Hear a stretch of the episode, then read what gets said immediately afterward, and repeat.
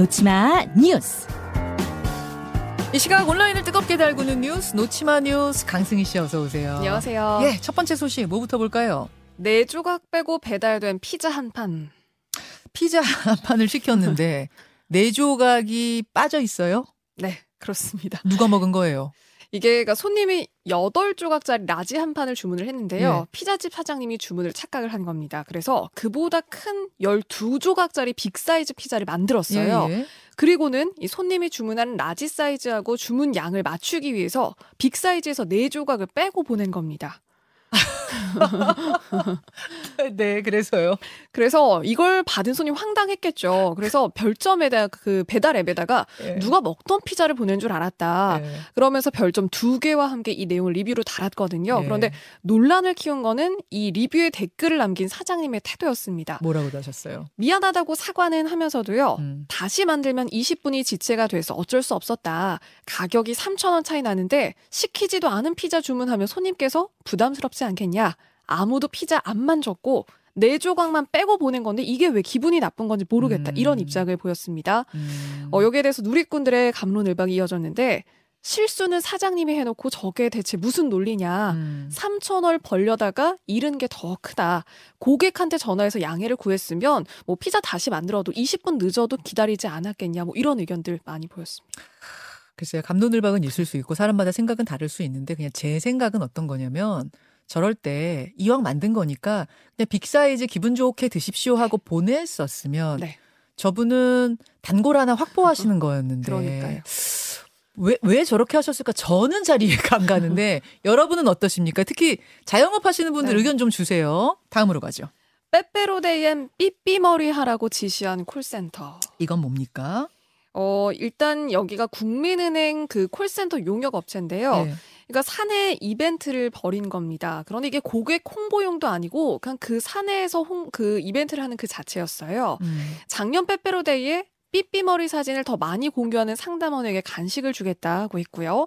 새해에는 마스크에 새해 복이라고 적힌 스티커를 붙이라고 했는데 이 스티커가 마스크를 거의 다 가리는 그러니까 하루 종일 마스크를 끼고 일을 해야 하는 사람들인데 숨쉬기가 너무 힘들었다 이렇게 토로를 하기도 했고요. 음. 어버이날에는 팀 행사다 그러면서 인간 화환이 돼서 사진을 공유하기도 했습니다. 저희가 사진을 좀 여러 장 준비를 했어요. 아니, 지금, 지금 제보 사진을 보여드리고 네. 있는데, 그러니까 머리에다가 뭐를 이렇게 뭐, 뭐 리본 같은 거 쓰고 목에다가 긴 그 부모님 사랑합니다 리본을 네. 달고 사진 찍어 올리기 대회. 네. 이런 화환도 있었고 뭐 앞서 뭐 삐삐머리 사진도 공유가 되기도 했고요.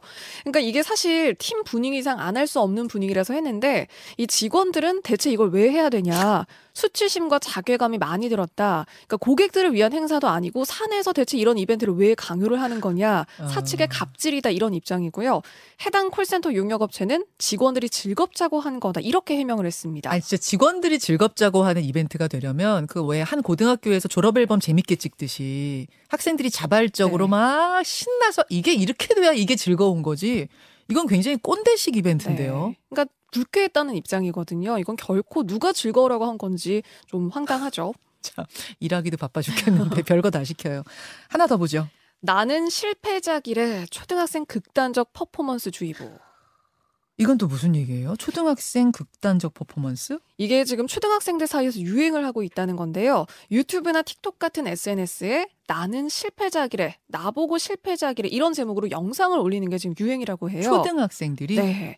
아이들이 머리를 쥐어뜯거나 혹은 이 칼 형태의 물건으로 스스로 찌르는 그런 퍼포먼스를 찍은 영상을 올리는 건데요. 예. 그런데 여기에 배경 음악이 공통되거든요. 일본의 실패작 소녀라는 노래인데요. 이 가사가 나는 실패작이라서 필요 없는 아이래. 무슨 짓을 해도 소용이 없는 것 같아. 숨이 막혀와.